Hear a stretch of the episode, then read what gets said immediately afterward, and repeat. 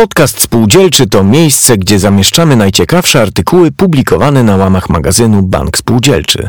Zapraszamy do słuchania i czytania. Europejska gospodarka zwalnia. Niemal każdy dzień przynosi nowe informacje potwierdzające realizację scenariusza, że przed nami recesja.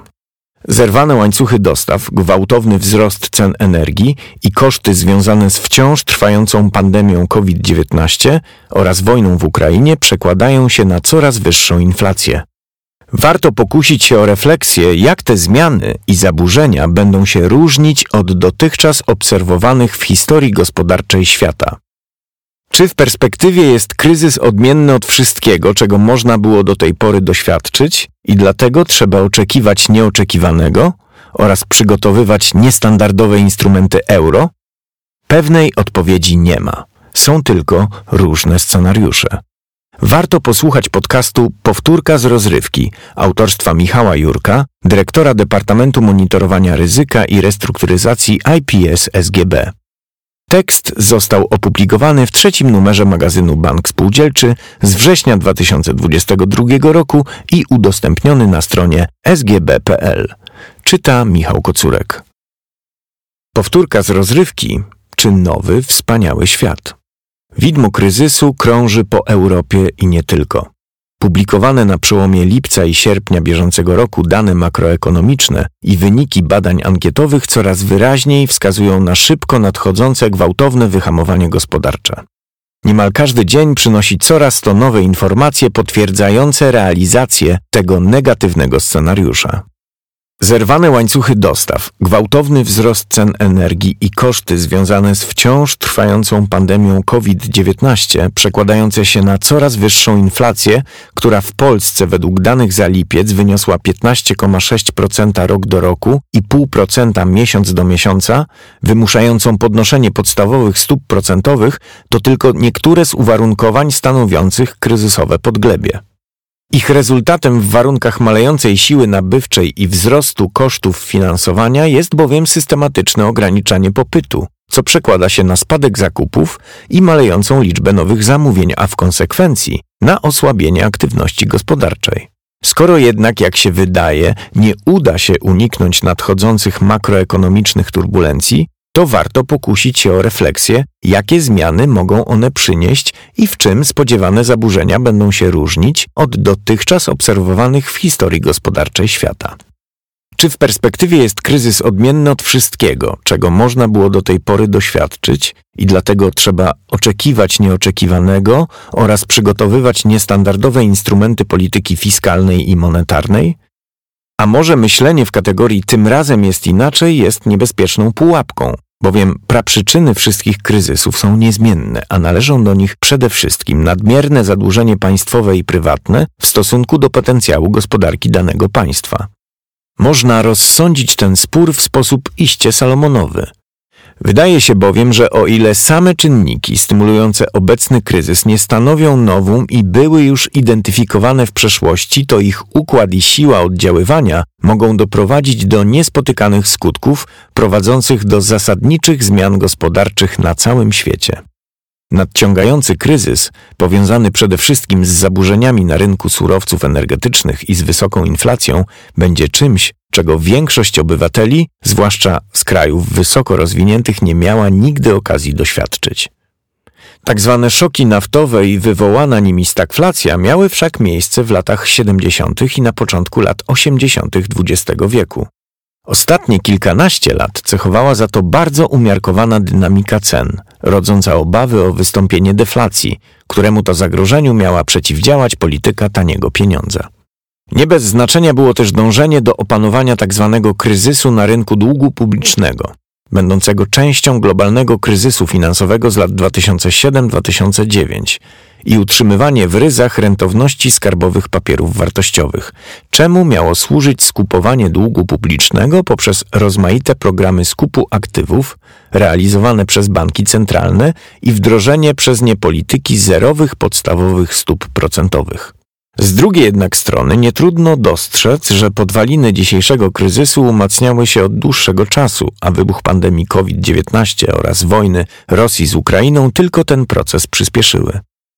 Prowadzona od lat przez główne banki centralne skrajnie łagodna polityka pieniężna, kontynuowana w warunkach zamrażania gospodarek i wprowadzania obostrzeń mobilności, a nawet wzmacniana dodatkowymi programami wsparcia płynności, musiała w momencie zniesienia rygorów sanitarnych i realizacji odłożonego na czas pandemii popytu doprowadzić do powstania presji cenowej. Presje te umocniły dodatkowo programy wsparcia fiskalnego realizowane w trakcie pandemii, którymi były na przykład bezpośrednie transfery fiskalne i wspieranie dochodów rozporządzalnych obywateli bezpośrednio z budżetu państwa. W rezultacie doszło do dalszego zwiększenia długu publicznego, który przykładowo w Stanach Zjednoczonych w latach 2019-2021 wzrósł ze 106,8% PKB do 137,2% PKB, a w strefie euro z 83,8% do 95,6%.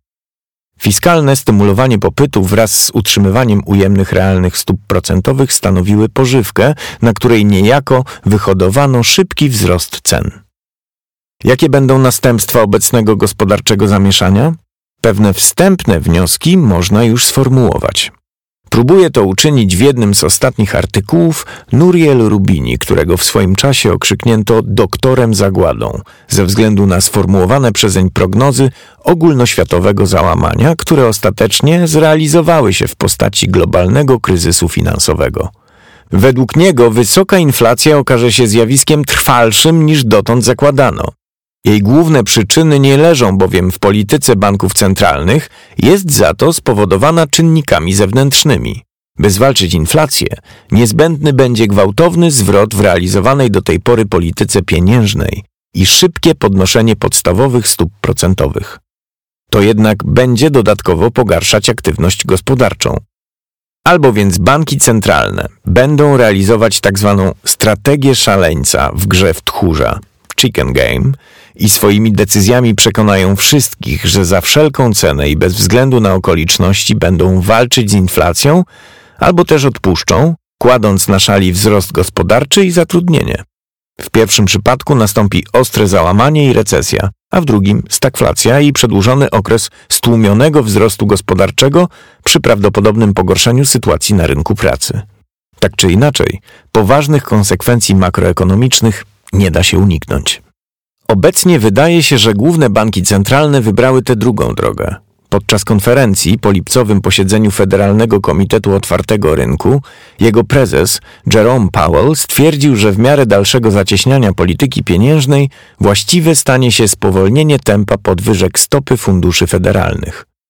Rada Prezesów Europejskiego Banku Centralnego musi natomiast przy podejmowaniu decyzji o stopniowym zacieśnianiu polityki pieniężnej w strefie euro uwzględniać ich możliwe konsekwencje w postaci fragmentacji rynku długu i wzrostu rentowności obligacji skarbowych krajów południa Europy.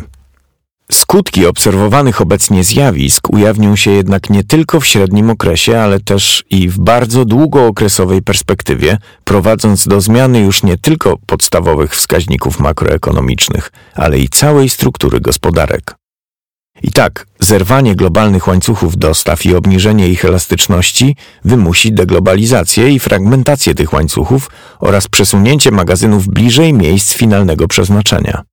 Oznacza to dodatkowe koszty wpływające na finalną cenę wyrobów gotowych. Natomiast bezprecedensowy wzrost kosztów energii doprowadzi do upowszechnienia alternatywnych źródeł energii i przyspieszenia tzw. Tak zielonej transformacji.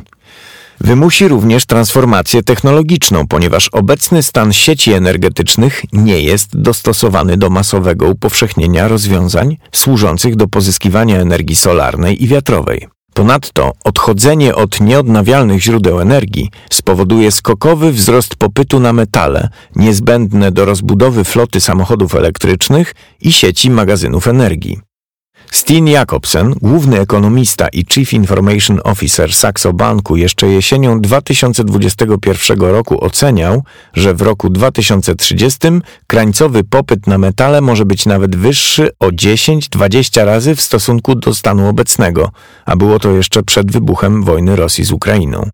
Realizacja tego scenariusza oznaczać będzie głęboką transformację przemysłu na całym świecie, ale też i wzrost konkurencji o zasoby – I zamiast z kryzysami na rynku ropy naftowej i gazu ziemnego, już wkrótce możemy się zmagać z kryzysami na rynku ród metali.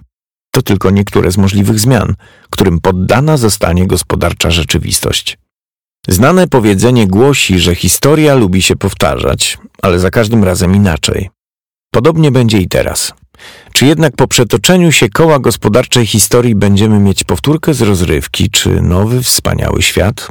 To się dopiero okaże.